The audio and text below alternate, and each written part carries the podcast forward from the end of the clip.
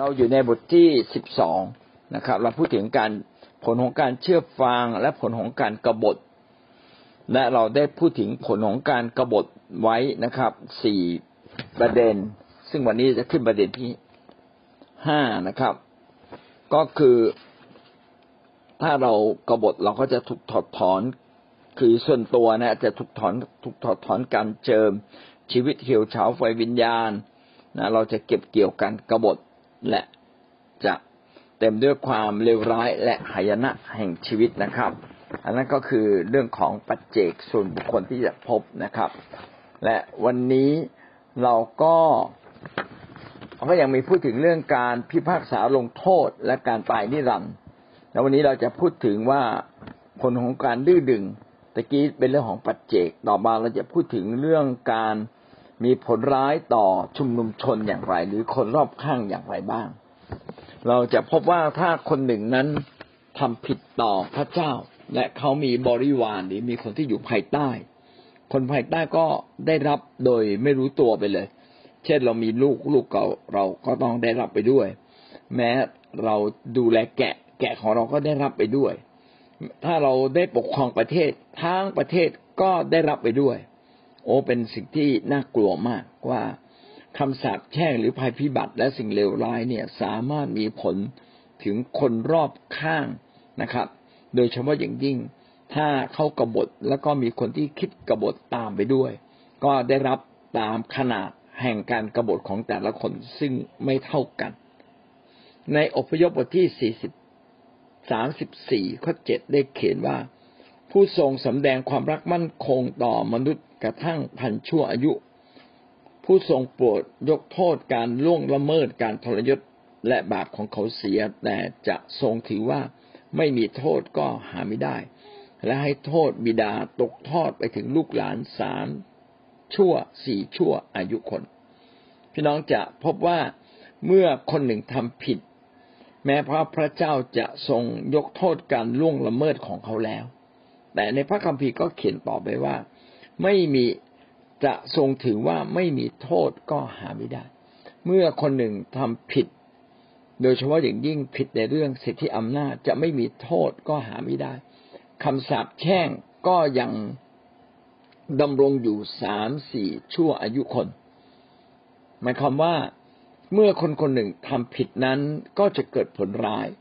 บางคนบอกเอาแล้วพระเยซูคริสต์ยกโทษความบาปผิดเราทั้งสิ้นแล้วไม่ใช่เหรอ เราไม่สมควรที่จะต้องได้รับสิ่งเหล่านี้ นี่ก็เป็นเรื่องจริงอีกเรื่องหนึ่งงั้นความเป็นจริงสองอย่างนี่มันปะทะกันนะครับ พระคริสต์ทรงยกโทษอย่างสมบูรณ์ ขณะเดียวกันพระคัมภีร์ก็เขียนว่าเมื่อเราทำผิด เราก็ต้องสมควรได้รับตกทอดความผิดนั้นสามสี่ชั่วอายุคน อันนี้ก็เป็นเรื่องจริงทั้งสองอย่างนะครับ จริงอย่างแรกก็คือว่าพระคริสต์ได้ทรงปลดยกโทษให้เราแล้ว พระองค์จะทรงบรรเทาจากสิ่งที่ดูเหมือนเลวร้ายที่สุดที่เราควรได้รับให้เบาลง เพราะว่าพระเจ้ายกโทษแล้วถ้าเรามีความเชื่อมากพอนะครับ สิ่งเลวร้ายที่เราเผชิญ เราอาจจะไม่ต้องรับอะไรเลยก็ได้ เพราะว่าพระคริสต์นั้นทรงรับแทนเราแล้ว อันนี้เป็นขึ้นกับขนาดความเชื่อของเรา ขณะเดียวกันถ้าว่าเราไม่ได้เชื่อในสิ่งนี้ทั้งหมด แท้จริงแล้วก็เป็นความจริงเมื่อเราทำผิด เราก็ต้องถูกสาปแช่งทันทีเลยทำผิดมากก็ถูกสาปแช่งมากทำผิดน้อยก็ถูกสาปแช่งน้อย เมื่อเราอยู่ในบาปเราก็เอื้อต่อการถูกสาปแช่งทันที เมื่อเราหลุดจากบาปอาจจะสิ่งที่ถูกสาปแช่งไปแล้ว ก็ยังสาปแช่งเราอยู่ บางเรื่องเป็นเรื่องที่แก้ไขไม่ได้ เช่น สมมุติว่าผมเสียแขนเสียขาไปแล้วอะ นะพระเจ้าถูกสาปแช่งให้ตาบอด มันก็ยังตาบอดอยู่ มันก็ยังเสียแขนเสียขาอยู่ แต่ในภาวะที่เราเสียแขนเสียขาตาบอดหรือสูญเสียบางสิ่งบางอย่าง พระเจ้าถ้าเมตตา มีพระเมตตาเสมอ พระองค์อาจจะทำให้เราได้ไปต่อแขนต่อขา มีขาเทียม มีไตเทียม มีตาเทียมก็ได้ หรือพระเจ้าจะทำให้เรานั้นชื่นชมยินดีต่อสิ่งที่เหลืออยู่ ก็ได้ ก็อยู่ที่การตอบสนองของเรา ดังนั้นพระคัมภีร์จึงบอกเราว่า บางเรื่องเนี่ยเป็นเรื่องที่เมื่อเราได้รับแล้วอาจจะแก้ไขไม่ได้ แต่สามารถที่จะบรรเทาได้ บางเรื่องเป็นเรื่องทางจิตใจนะครับ ก็ขอให้เรามีชัยชนะว่าพระเจ้าทรงรักเรา อันนี้เราต้องให้จิตสำนึกของเรานั้นเชื่อตามพระวจนะและตามพระสัญญาของพระเจ้าที่กล่าวไว้ สำหรับผมเองเนี่ยในความจริงสองอย่างที่ประทะกัน ผมก็จะเชื่อในพระคริสต์ก่อน ผมก็จะใช้ความเชื่อเต็มที่เลย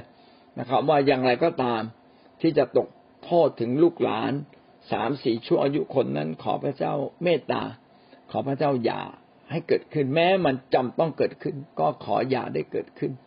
แม้ว่าต้องเกิดขึ้นแล้ว ก็ขอพระเจ้าได้บรรเทาโทษ เพื่อให้เกิดขึ้นน้อยที่สุด นี่ก็เป็นหลักการของพระคัมภีร์ทั้งสองเรื่องซึ่งเป็นความจริงแต่อาจจะปะทะกัน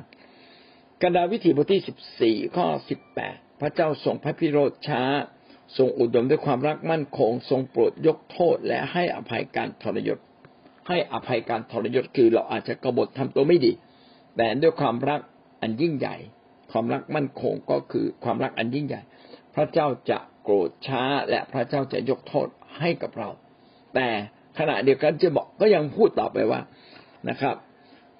แต่ถือว่าไม่มีโทษก็หาไม่ได้ ให้โทษบิดาตกทอดไปถึงลูกหลานสามชั่วสี่ชั่วอายุ บางเรื่องมันเป็นเรื่องของยีนนะครับ เป็นเรื่องของดีเอ็นเอซึ่งอาจจะต้องรับต่อไป แต่อย่างที่ผมได้กล่าวไว้ว่า อย่างไรก็ตาม ถ้าเรายังเชื่อว่าพระเจ้าทรงโปรดมีความรักเมตตาขณะยกโทษ ความตายของพระคริสต์ได้ตายแทนเราได้ แล้วก็ขยายความเชื่อของเรานะครับ ว่าขอพระเจ้าบรรเทาให้สิ่งที่พบนั้น เราจะต้องโดนคำสาปแช่งเป็นสิ่งที่น้อยที่สุด อันนี้ก็เป็นเรื่องที่เราต้องใช้ความเชื่อนะครับ แต่ถ้าพระเจ้าให้เกิดขึ้นก็จงรู้เถิดว่า พระเจ้านั้นทรงได้บรรเทาแล้ว แต่พระเจ้าอาจจะอนุญาต ก็แล้วแต่พระองค์นะครับ น้ำพระทัยของพระเจ้าก็ย่อมดีกว่าความคิดของมนุษย์นะครับ เรามาดูตัวอย่างของคนที่กบฏดื้อดึง แล้วก็ส่งผลร้ายต่อคนรอบข้างต่อครอบครัวของเขา ตัวอย่างที่ชัดเจนก็คือตัวอย่างของโครา ในสมัยโมเสสนั้นมีหัวหน้าคนหนึ่งชื่อโครา ก็ได้มากบฏต่อโมเสสแล้วก็ยังชักชวนญาติพี่น้องของเขาอีกสองร้อยห้าสิบคน มาต่อสู้กับโมเสสนะครับ มาต่อสู้กับโมเสสโคราและผู้ติดตามของเขารวมตัวกันเพื่อกบฏต่อโมเสสและอาโรน ดังนั้นแผ่นดินจึงแยกออก กลืนคนทั้งหมดและสิ่งของทั้งหมดที่เป็นของโคราและดาทาน และอบิลัมลงไป พวกเขาได้ลงไปในแดนคนตายทั้งเป็น อันนี้ก็เป็นสิ่งที่เกิดขึ้นในกระดาษวิถีนะครับบทที่สิบหกข้อสามถึงข้อห้าถึงข้อสิบเอ็ด จนกระทั่งข้อยี่สิบแปดถึงข้อสามสิบห้าสรุปก็จะเป็นแบบนี้นะครับว่าโคราและคนที่มาประชุมกันเนี่ยนะตามที่พูดไว้สามสามวงตระกูลนะครับ โคราดาฐานและอบิลัม ก็ได้พาพักพวกมา มาประชุมกันต่อหน้าโมเสสแล้วก็กล่าวหาโมเสสเขากล่าวหาอย่างไรบ้าง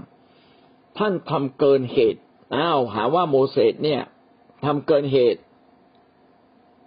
อาจจะไปลงโทษคนอื่นตายหรือเปล่า คือจริง ๆ โมเสสไม่ได้ทำให้คนอื่นตาย พระเจ้าต่างหากที่ทำให้คนอื่นตายนะครับ พระเจ้าทรงโปรดลงโทษและคนเหล่านั้นก็ไม่พอใจนะครับ ในตรงนี้มีไว้สี่ประเด็นนะครับ ว่า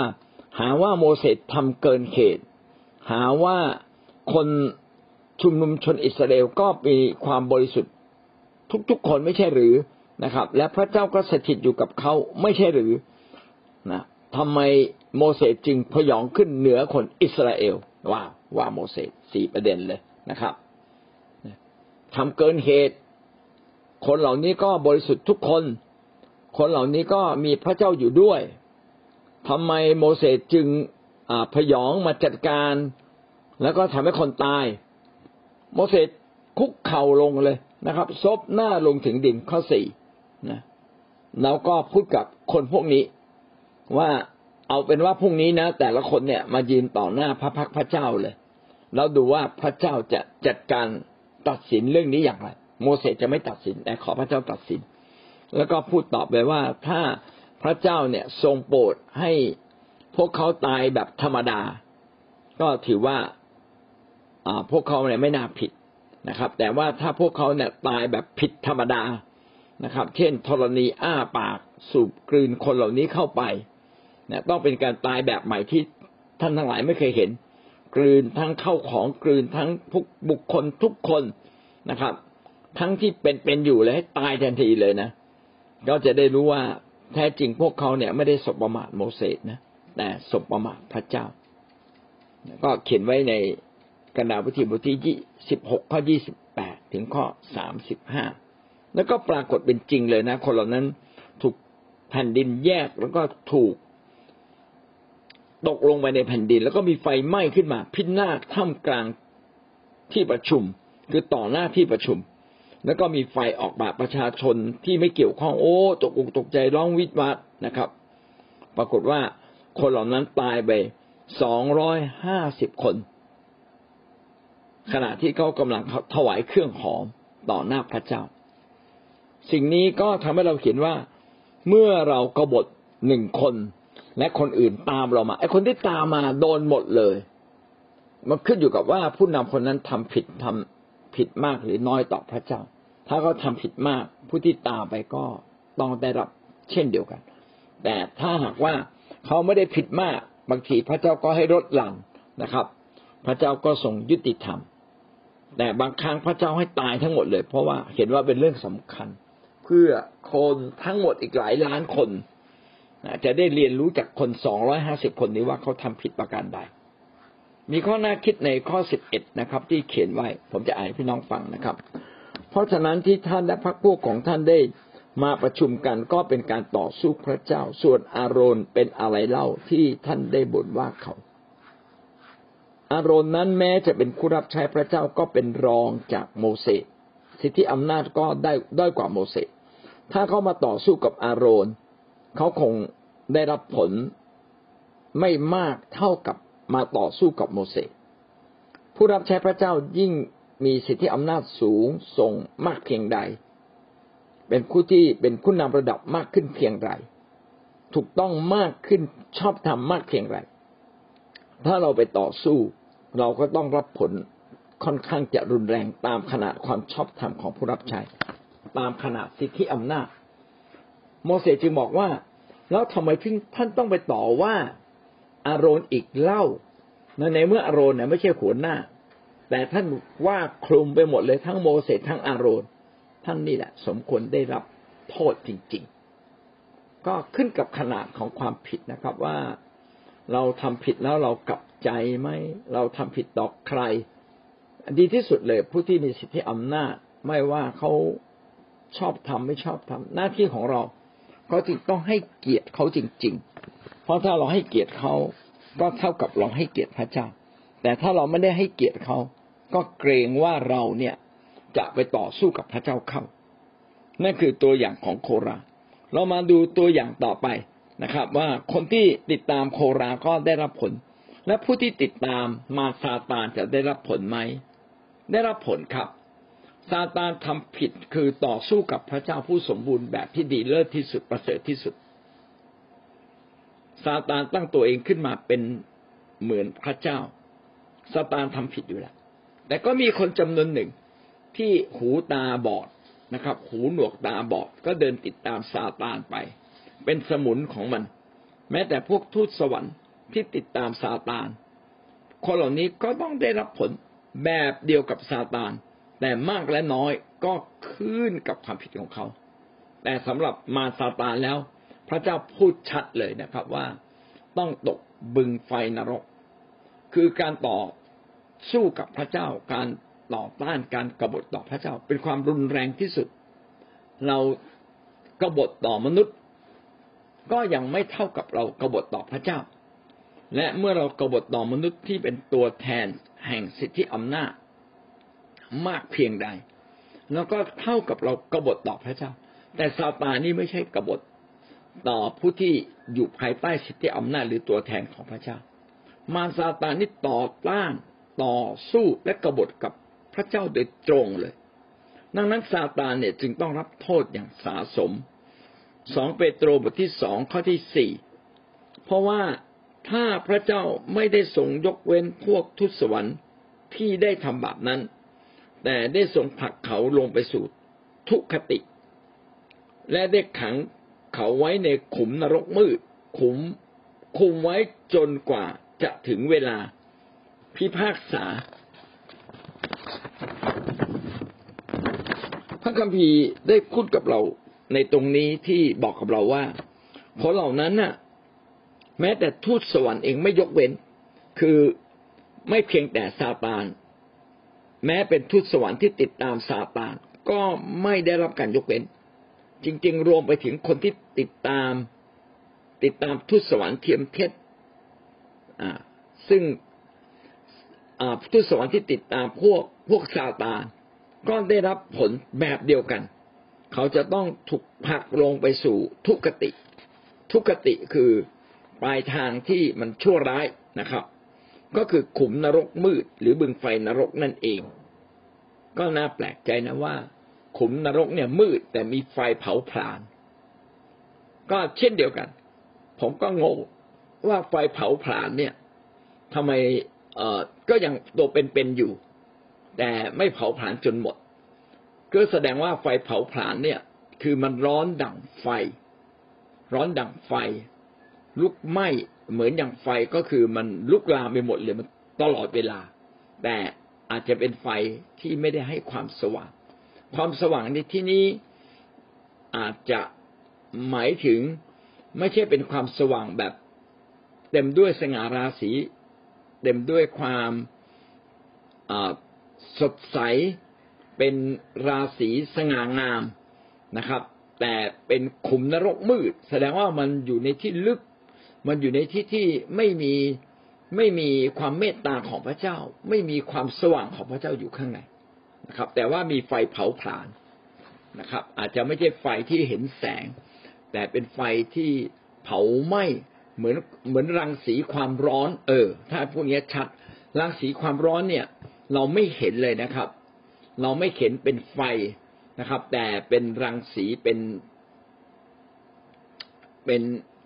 การเปล่งออกของความร้อนนะที่มาถึงเขาได้ เหมือนเราพี่น้องใช้ตู้ไมโครเวฟพี่น้องไม่เห็นแสง แต่มีความร้อนอยู่ข้างในเออ น่าจะเป็นลักษณะแบบนั้นดังนั้นคนที่ตกในบึงไฟนรกเขาก็อยู่ในจุดที่เขาทุกทรมานที่สุดเลย เป็นวิธีการพิพากษาของพระเจ้า และคนที่ติดตามซาตานก็ได้รับด้วย วิวรณ์บทที่สิบสองข้อสามถึงข้อสี่ก็ได้อธิบายในประเด็นนี้เช่นเดียวกันนะครับว่า พญานาคซึ่งพญานาคใหญ่สีแดงตัวหนึ่ง มีเจ็ดหัวและสิบเขา และบนเจ็ดหัวก็มีมงกุฎเจ็ดอัน คือมีมงกุฎอยู่บนหัว แสดงว่ามันนั่งอยู่ในที่นั่งที่มีที่มีอำนาจแล้วก็แสดงอำนาจความสูงส่ง ด้วยการมีมงกุฎอยู่บนศีรษะของมันด้วย ถูกทิ้งลงไปในบึงไฟนะครับ หางพญานาคตวัดดวงดาวทั้งฟ้าให้ตกลงมาสู่แผ่นดินเสียหนึ่งในสามพญานาคยืนอยู่เบื้องหน้าหญิงที่กำลังคลอดบุตร หญิงที่กำลังคลอดบุตรก็น่าจะหมายถึงคิดจักของพระเจ้า เพราะว่าคิดจักของพระเจ้านั้น คือคิดจักหรืออาณาจักรพระเจ้าที่ขยายตัวได้ตลอดเวลานะมีผู้เชื่อเกิดขึ้นอยู่ตลอดเวลาพญานาคมาเพื่อจะกินบุตรก็คือบรรดาผู้เชื่อ ข้อยี่สิบบอกว่าสัตว์ร้ายถูกถูกจับ พร้อมด้วยคนที่ปลอมตัวเป็นผู้เผยพระวจนะ ก็คือคนที่เป็นสมุนและติดตาม ติดตามสัตว์ร้าย ติดตามผีมารซาตาน มีอำนาจเหมือนผู้เผยพระวจนะ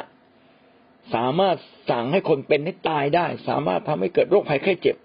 สามารถทำให้คนเป็นโรคภัยไข้เจ็บหายได้ แล้วก็ใช้หมายสัมพันธ์เหล่านี้ล่อลวงผู้คน แล้วก็บางคนที่เป็นสมุนก็จะได้รับเครื่องหมายของสัตว์ร้าย แล้วก็คนเหล่านี้บูชาสัตว์ร้าย และบูชาผู้ที่ปลอมตัวเป็นผู้เผยพระวจนะข้อความสุดท้ายอยู่ตรงนี้ครับ ถูกทิ้งทั้งเป็นลงในบึงไฟที่ไหม้ด้วยกรรมฐานเขาเหล่านั้นจะถูกโยนลงไปในบึงไฟนรกนะครับ หรือที่ทุกติที่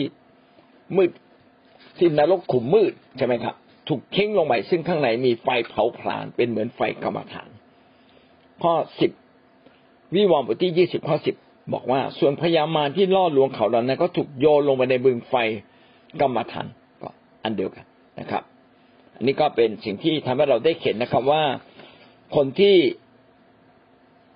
กบฏและสมุนของมันจะต้องได้รับโทษอย่างแน่นอน ข้อหกใหญ่ ข้อหกใหญ่นะครับ ผลของการดื้อดึงที่มีผลต่อประชาชาติ ไม่เพียงแต่มีผลต่อปัจเจกชนมีผลต่อชุมชน ยังมีผลต่อประชาชาติ ก็คือทั่วทั้งประเทศ มีอะไรบ้าง ประการที่หนึ่งนะครับ ประชาชาติก็เกิดภาวะอนาธิปไตย ประชาชาติคือคนทั้งหมดอยู่ในภาวะอนาธิปไตย อนาธิปไตยแบบ อธิปไตยแปลว่าเป็นใหญ่ อนาธิปไตยก็คือ หาคนเป็นใหญ่ไม่ได้ ขาดผู้นำขาดภาวะผู้นำก็จะเกิดความวุ่นวาย ต่างคนต่างเป็นใหญ่ ไม่เกรงกลัวกฎหมายนะไม่มีขือไม่มีแปร พี่น้องลองคิดถึงบ้านที่ไม่มีขือไม่มีแปร ไม่มีแปรหลังคามันก็จะตกลงมา คือไม่สามารถปกครองกันได้ อนาธิปไตย เมื่อมีการกรบฏเกิดขึ้น สิ่งที่เลวร้ายที่สุดก็คือเกิดภาวะอนาธิปไตยไม่สามารถปกครองกันนะแต่ละคนก็เป็นใหญ่เข็นฆ่าทำร้ายกันและกัน เราก็มาดูตัวอย่างประเทศที่ล่มสลายของอำนาจการปกครอง เช่นในพม่านะครับ ตอนนี้เริ่มล่มสลายอำนาจการปกครองและปกครองกันยากละถ้าอำนาจปกครองไปไม่ถึง ก็จะเกิดโจรผู้ร้าย ก็จะเกิดการ เรียกค่าไทยคือเกิดการเลวร้ายได้อย่างมากมาย เพราะไม่มีใครกำราบคนชั่ว เรามาดูตัวอย่างของภาวะอนาธิปไตยที่เกิดขึ้นในพระคัมภีร์ เช่นในกรณีตัวอย่างในสมัยผู้วินิจฉัย ในสมัยผู้ผู้วินิจฉัยเนี่ย เป็นสมัยที่ต่อจากโมเสสโยชูวในสมัยโมเสสโมเสสนำประชาชนก็อย่างเกรงกลัว ต่อมาพระเจ้าทรงแต่งตั้งโยชัว โยชัวก็นำคนโมเสสให้เข้าไปในแผ่นดินคณาอันได้ แต่เมื่อเข้าไปในแผ่นดินคณาอันแล้วพอหมดยุคโยชัว ไม่มีผู้นำที่มีอำนาจเด็ดเดี่ยว เด็ดขาดอีกต่อไป ไม่มีละนะครับ คนอิสราเอลในยุคนั้นเนี่ย หลงลืมพระเจ้าไม่เชื่อฟังพระเจ้า ขณะเดียวกันก็ไม่เชื่อฟังผู้วินิจฉัย เอแล้วผู้วินิจฉัยคือใคร ผู้วินิจฉัยก็คือผู้ที่พระเจ้าทรงแต่งตั้งขึ้นมา ไม่ถึงกับมีอำนาจในการปกครองอย่างเด็ดขาดเหมือนกษัตริย์ แต่มีอำนาจในการช่วยกู้คนอิสราเอลให้พ้นจากอันตราย และก็ผู้วินิจฉัยอาจจะไม่ใช่มีความรู้มากถึงขนาดมาปกครองคนอิสราเอลในแบบของพระเจ้า ไม่สามารถที่จะสอน ไม่สามารถรื้อฟื้นระบบของพระเจ้า คือเป็นคนหนึ่งที่เป็นผู้นำในแต่ละยุค ซึ่งอาจจะมีความสามารถในบางสิ่งบางอย่างที่มาปกป้องคนยิวในการต่อสู้กับคนต่างชาติ เพราะว่าคนยิวเนี่ยเป็นชนชาติใหญ่ชนชาติหนึ่งแล้วก็รอบข้างก็มีชนชาติอื่น ซึ่งก็มีอำนาจเช่นเดียวกัน ถ้าชนชาติยิวในเวลานั้นไม่มีผู้ปกครองที่เข้มแข็ง ก็จะกลายเป็นเหยื่อของชนชาติอื่น ๆ ที่เข้มแข็งอีกประมาณเจ็ดชนชาติที่อยู่ล้อมรอบคนยิวเรามาดูตัวอย่างนะครับ ผู้วินิจฉัยสิบเจ็ดข้อหกในสมัยนั้นยังไม่มีกษัตริย์ในอิสราเอลทุกคนก็กระทำตามที่ตนเองเห็นชอบ ก็คือทุกคนคิดว่าอะไรถูกก็ทำอยากทำอะไรก็ทำไม่เคยสนใจ ไม่สนใจว่าพระเจ้าว่าอย่างไร อยากไปแต่งงานกับคนต่างชาติก็แต่ง อยากจะไหว้รูปเขารูปก็ไหว้ ไม่มีหลักการ มีหลักการแต่ไม่ยึดและไม่มีผู้ที่มีอำนาจมาบอกเอออย่าทำแบบนี้ แบบนี้มันผิด ไม่มีแม้มีก็ไม่ยอมรับ โอ้นี่มันชั่วร้ายมากเลย ผู้วินิจฉัยบทที่ยี่สิบเอ็ดข้อยี่สิบห้าอันนี้เป็นคำสรุปประโยคสุดท้ายของพระธรรมผู้วินิจฉัย พระธรรมผู้วินิจฉัยในบทสุดท้ายและข้อสุดท้ายก็เขียนอย่างนี้ ในสมัยนั้นไม่มีกษัตริย์ในอิสราเอลต่างก็กระทำตามที่ตนเองเห็นชอบ เป็นคำสรุปว่าในยุคนั้นหลายร้อยปี ประมาณสามสามสองสามร้อยปีทีเดียว ไม่รู้กี่ปีจริงๆจำไม่ได้ แต่ว่าทุกคนนั้นเอาตัวเองเป็นใหญ่ ไม่ยอมให้พระเจ้าเป็นใหญ่นะครับ ไม่ทราบปุโรหิตไปไหน ไม่ทราบว่าเลวีไปไหน ระบบการ อย่างดีระบบทางศาสนาอย่างดี ที่โมเสสได้เขียนขึ้นมาเป็นบทบัญญัติก็ไม่รู้ใครจะทำตามและไม่มีใครทำตามด้วย ดังนั้นศัตรูที่อยู่รอบข้าง ก็เลยเอาพวกเขามาเป็นทาสนะครับ เพราะว่าคนเหล่านั้นไม่ยำเกรงพระเจ้านะพระเจ้าก็อนุญาตให้ศัตรูมาทำลายพวกเขา ผู้วินิจฉัยบทที่สองข้อสิบถึงข้อสี่ และข้อสิบหกถึงข้อสิบเจ็ดก็ได้พูดถึงนะครับ ว่าคนเหล่านั้นได้ทำผิดอะไรไปบ้างนะครับ ว่า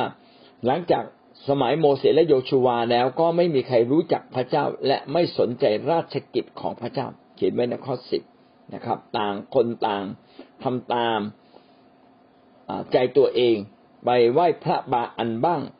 พระอัสทาโรธบ้างนะครับละทิ้งพระเยโฮวาห์พระเจ้า แล้วก็ ไม่มีการปกคลุมของพระเจ้านะครับ ทุกคนต่างทำตามใจตัวเอง พระเจ้าก็เลยอนุญาตให้คนต่างชาติที่อยู่รอบข้างเขาเนี่ย มาป้นเขาบ้าง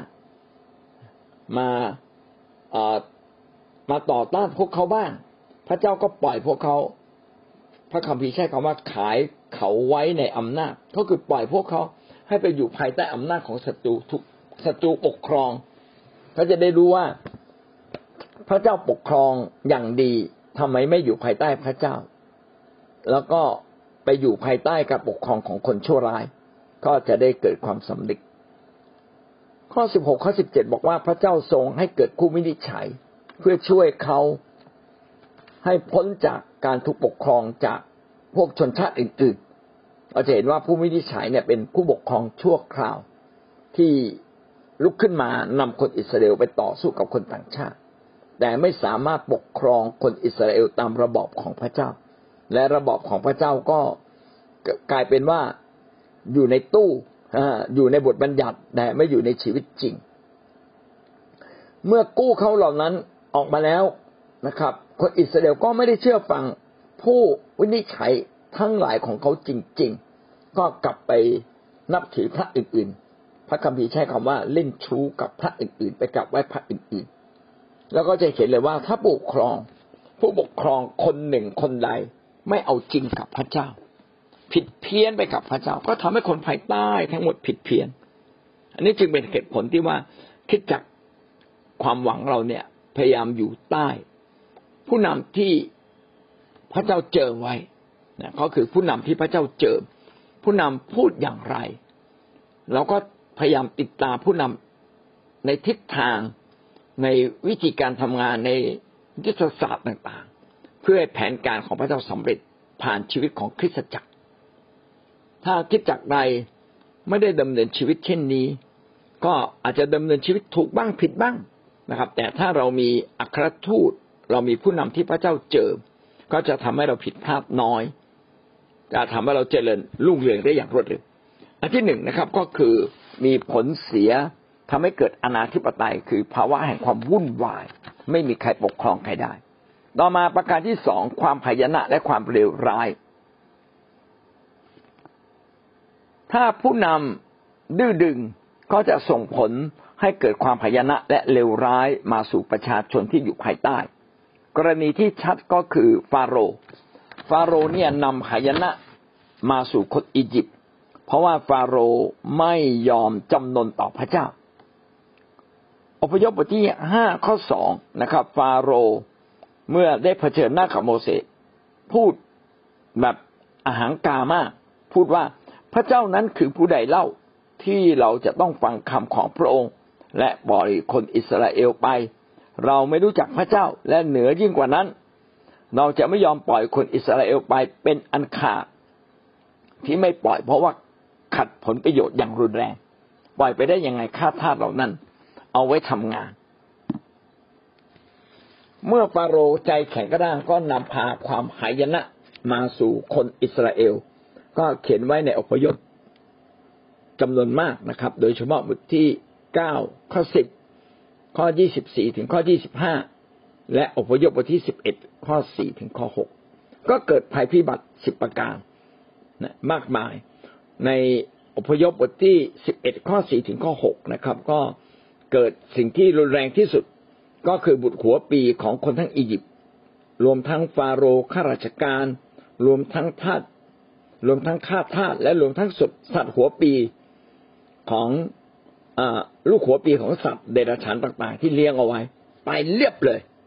ก็ในคืนนั้นก็เกิดการร้องไห้ทั่วทั้งแผ่นดินอียิปต์อย่างที่ไม่เคยมีมาก่อน ถ้าฟาโรห์ยินดีเชื่อฟังพระเจ้าสิ่งเหล่านี้จะไม่เกิดขึ้นเลย ดูตัวอย่างต่อไปอาคาร อาคารคนเดียวที่ทำผิด ก็มีผลทำให้คนอิสราเอล ต้องพ่ายแพ้ที่เมืองไอ หลายคนได้ถูกฆ่า สงครามแรกๆที่เกิดขึ้นกับคนยิวในดินแดนคานาอัน คือข้ามแม่น้ำจอแดนก็เป็นคานาอันนะครับ ก็คือเมืองเยริโค โยชัวชนะเยริโคอย่างอัศจรรย์ที่สุดคือกำแพงล้มลงมาเอง แต่พอจะไปสู้กับเมืองไอ ก็เอาคนขึ้นไปจำนวนหนึ่ง แต่เนื่องจากอาคารทำบาปไม่ทำตามคำสั่ง ก็คือไปยึดบางอย่างที่พระเจ้าบอกให้ถวาย ก็ผลปรากฏว่าคนอิสราเอลนี่พ่ายแพ้ เขียนไว้ในโยชัวบทที่เจ็ดข้อหนึ่งถึงข้อห้า บางคนอาจจะมีคำถามว่าเอาแล้วคนเดียวทำผิดทำไมคนอื่นต้องเกี่ยวข้องด้วย อันนี้ก็ขึ้นกับว่าพระเจ้าปรารถนาให้เกิดความยิ่งใหญ่ในคนอิสราเอลขนาดไหน พระเจ้าปรารถนาความยิ่งใหญ่ขนาดไหน ถ้าพระเจ้าสั่งเพื่อจะเกิดความยิ่งใหญ่ ความเป็นน้ำหนึ่งใจเดียวกัน ต้องเกิดขึ้นจริง ๆทำไมต้องเกิดขึ้นกับอาคารแบบนี้ ก็เพื่อ ให้คนยิวที่กำลังเข้าขณะอันรู้ว่าคำสั่งของพระเจ้าเนี่ย เป็นสิ่งที่ต้องเข้มงวด เพราะวันหนึ่งข้างหน้าพระเจ้ารู้เลยว่า อาจจะมีคนยิวจำนวนหนึ่งที่อยู่ในภาวะดื้อและไม่ยอมเชื่อฟัง จึงต้องทำสิ่งนี้ให้เกิดขึ้น เพื่อเกิดความยำเกรง เกิดความเกรงขามต่อพระเจ้าว่า สิ่งใดที่พระเจ้าสั่งเป็นสิ่งที่สำคัญและอยากให้ทำตามจริง ๆ อันนี้ก็พระองค์ก็มีพระประสงค์ แต่ในกรณีของอาคารพี่น้องจะเห็นว่า คนยิวต้องล้มตายหลายคน เพราะว่าอาคารนั้นไม่เชื่อฟังพระเจ้าก็เลยไปแพ้ที่เมืองไอนะครับ กว่าจะรู้ว่าเป็นอาคารทำผิดโยชัวกับอิสราเอลต้องไปร้องห่มร้องให้กับพระเจ้านะแล้วพระเจ้าก็สำแดงว่าอาคารนี่แหละ เป็นคนที่ทำผิด เรามาดูผู้สอนเท็จ ผู้สอนเท็จหรือผู้ เผยพระวจนะเท็จ ผู้สอนเท็จ ก็เป็นผู้ที่สอนผิดเพี้ยนไปจากความจริงแห่งพระวจนะ อาจจะตั้งใจสอนผิด และมีคำสอนที่ผิดผิด ถ้าไม่ตั้งใจก็ไม่ถือว่าเป็นคำสอนเท็จนะครับ อาจจะเป็นการคำสอนที่ผิด แต่ถ้าตั้งใจรู้ว่าผิดยังสอนอยู่ อันนี้คำสอนเท็จ พวกที่คำสอนเท็จ บางทีเขาก็สอนเท็จแบบ จริง ๆ จะเอาเจตนามาวัดนี่ไม่ได้ คือบางทีเขาก็ไม่รู้หรอกสิ่งที่เขาสอนเนี่ยผิด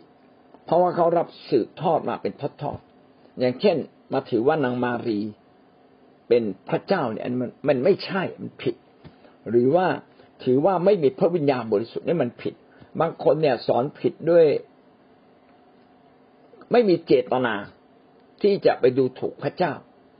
แต่เป็นการรับคำสอนสืบเนื่องต่อๆกันมาคำสอนผิดก็ทำให้ทุกคนที่ติดตาม ผู้นั้นก็ผิดตามไปด้วย ดังนั้นคำสอนผิดจึงเป็นเรื่องที่อันตราย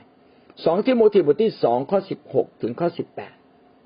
จงหลีกเลี่ยงหลีกเลี่ยงเสียจากคำสอนที่ไร้คุณธรรม ก็ต้องตรวจสอบว่าคำสอนนั้นชอบธรรมไหมไร้คุณธรรมคือ ขาดความชอบธรรม เพราะคำอย่างนั้นจะนำคนไปสู่การอธรรมมากยิ่งขึ้นคำพูดของเขาจะแพร่ออกไปเหมือนแผลเนื้อร้าย ในพวกนั้นมีฮีเมเนอัสและฟีเลทัสเป็นต้น ในยุคของเปาโล ก็มีการสอนผิดเกิดขึ้น ก็สามารถไปตรวจสอบได้ว่าผิดไม่ผิดก็คือดูว่ามันอัตธรรมไหม เช่นบางคนสอนว่าไม่ต้องถวายสิบรถ อ้าวพอบอกไม่ต้องถวายสิบรถคนบาปก็พอใจสิครับ นะคนบาปก็พอใจ บางคนสอนว่าการฟื้นขึ้นจากความตายไม่มีแล้วอ้าวแบบนี้ก็อนุญาตให้คนทำผิดสิครับ คนก็ทำบาปกันเต็มที่เลย เพราะว่าการฟื้นขึ้นจากความตายไม่มี ก็ต้องไม่ต้องรับผิดชอบ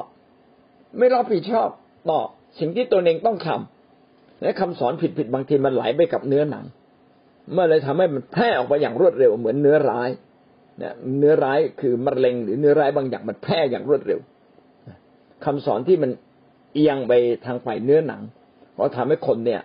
ชอบมาก โอ้มาบทนี้บทนี้คุณจะรวย ไม่ได้สนใจในความชอบธรรมรวยอย่างเดียว คนก็แห่กันมาสิครับ เพราะว่าคนจำนวนมากก็อยากจะรวยอยู่แล้ว ความรวยไม่ได้ผิด แต่การรวยอย่างเดียวเนี่ย โดยที่ปฏิเสธพระเจ้า ไม่เดินกับพระเจ้าในความชอบธรรม ไม่ยึดหลักการพระเจ้าเนี่ยมันผิดหนึ่งทิโมธีบทที่หนึ่งข้อสามถึงข้อเจ็ดเมื่อข้าพเจ้าไปยังแคว้นมาซิโดเนียข้าพเจ้าได้ขอร้องท่านขออยู่ที่เมืองเอเฟซัส ขอร้องทิโมธีให้อยู่ที่เอเฟซัสก่อน เพื่อทิโมธีจะได้กำชับคนบางคนไม่ให้สอนแปลกออกไป สอนแปลกออกไปคือสอนผิดเพี้ยนจากหลักความจริง แห่งพระวจนะ หลักความจริงในพระคัมภีร์ พวกเราจึงต้องเรียนศาสนาศาสตร์เพื่อจะรู้ว่าพระเจ้าคือใคร พระเยซูคือใคร พระวิญญาณคือใคร ความรอดคืออะไร การยกโทษบาปคืออะไร คือเราต้องเรียนรู้ชัดๆหลักการเหล่านี้ต้องชัด เพื่อเราจะไม่สอนผิดเพี้ยน ผมก็เห็นผู้นำบางคน สอนผิดเพี้ยนไปเช่นบอกว่าตายแล้วกลายเป็นผี ไม่ใช่ ผีเป็นพวกวิญญาณชั่ว เราตายแล้วเราจะไม่มีสิทธิ์มาอยู่ในโลกนี้อีกแล้ว เราจะต้องถูกกักไว้ในแดนคนตายมาไม่ได้นะครับ นอกจากบางครั้งที่พระเจ้าอนุญาตให้มานะครับ คือโดยกฎแล้ว 99.99 เนี่ยมาไม่ได้ อาจจะมี 0.01เปอร์เซ็นที่พระเจ้าอนุญาตในบางครั้งนะครับ แต่โดยหลักการแล้ว มนุษย์ตายไปแล้วจะมาหาเราไม่ได้เลย อย่างเงี้ยบางทีก็ไม่เข้าใจจริงก็สอนผิดเพี้ยน เพราะว่าไม่ได้เรียนมาก่อนนะครับ ไม่ได้เรียนพระวจนะอย่างต่อเนื่องและอย่างเป็นระบบ ทั้งไม่ให้เขาเอาใจใส่นิยายต่างๆ และลำดับวงวาน วงตระกูลอันไม่รู้จบ คนยิวในยุคนั้นบางคนก็ไปหาชื่อ ผมเข้าใจเองนะตรงนี้อาจจะเข้าใจถูกหรือผิดแน่เท่าที่ผมรู้ก็คือว่า ไปหาชื่อลำดับวงตระกูลของพระเยซู ลำดับวงตระกูลของอตั้งแต่อับราฮัมมาจนถึงมาจนถึงสมัยพระเยซู ซึ่งชื่อเหล่านี้ถูกก็ไม่มีใครรู้ ผิดก็ไม่มีใครทราบ ดังนั้นอย่ามาเถียงกันในเรื่องเหล่านี้นะครับ แต่ผมเชื่อว่าถ้าพระเจ้าทรงสำแดงเราก็น่าจะถูกต้อง แต่แม้เรารู้ไม่รู้ก็ไม่มีผลต่อความรอด พียงแต่เรารู้ว่าพระเจ้านั้นทรงอัศจรรย์ที่บอกว่าพระเยซูต้องมาเกิดในวงวานของดาวิดแล้วก็ได้เกิดตามนั้นจริง ๆ ที่สำคัญนั้นคือต้องเกิดความเข้าใจในแผนการของพระเจ้า อันดำเนินไปด้วยความเชื่อ ข้อหกบอกว่าบางคนก็ได้ผิดจุดประสงค์นี้เลี่ยงไปในสิ่งเหล่านี้หลงไปในทางพูดเหลวไหล ระคัมภีร์ก็สอนเราว่า เราจะตรวจสอบได้ยังไงว่าเขาสอนเท็จไม่สอนเท็จ ก็ดูว่าเขาสอนในสิ่งที่ผิดกับแผนการของพระเจ้าไหมแผนการของพระเจ้าก็คือเอาให้อาณาจักรของพระเจ้ามาตั้งอยู่ แผ่นดินสวรรค์ของพระเจ้าถูกต้องชอบทำอย่างไร แผ่นดินโลกก็ควรจะเป็นเช่นนั้นด้วย แต่คนบางคนเนี่ยไม่ได้สอนแบบนี้ เขาไม่ได้เอาแผนการของพระเจ้าเป็นใหญ่ คิดจักของเขาไม่ได้สนใจเรื่องการขยายอาณาจักรพระเจ้าการตั้งคริสตจักรเป็นเรื่องสำคัญ เขาอาจจะเอาเรื่องอย่างอื่นเป็นเรื่องสำคัญ อื่นๆอะไรก็ได้ ซึ่งไม่ใช่แผนการของพระเจ้าต้องไม่ผิดจากจุดประสงค์ของพระเจ้า เพราะว่าพระเยซูคริสต์มาในโลกนี้เพื่อมาตายไถ่บาปเพื่อรวบรวมคนทั้งสิ้นมาอยู่ในคิดจักรหรืออาณาจักรของพระเจ้า เพื่อเขาจะได้รับการปกป้องคุ้มครอง พื่อเขาจะได้ทำตามแผนการของพระเจ้า และจะต้องมีผู้สอน และผู้สอนนี้ต้องเข้าใจหลักการพระคัมภีร์ต้องเชื่อมตรงต่อพระเจ้า ก็คือบรรดาอัครทูต ผู้เผยพระวจนะผู้ผู้ประกาศข่าวประเสริฐสิทธยาพิบาลและอาจารย์ ไม่ใช่เป็นการแต่งตั้ง ดังนั้นเกียรติยศชื่อเสียงที่มีสายสะพายหรือมีครุยอะไรก็เป็นส่วนประกอบนะครับ ภายนอก ก็ไม่ได้สำคัญเท่ากับภายในลึกๆมีหลักการของพระเจ้าและดำเนินคิดจักถูกต้องตามแผนการของพระเจ้าหรือไม่ และเราตรวจสอบได้ว่าผู้คนเหล่านั้นอยู่ในน้ำพระทัยของพระเจ้าไหม เขาชอบทำจริงไหมนะครับ เขาเต็มด้วยความเชื่อ เต็มด้วยความรักเต็มด้วยความหวังใจไหม เวลามีปัญหาเขาใช้ความเชื่อนำหน้า เพื่อไปสู่แผนการของพระเจ้าไหม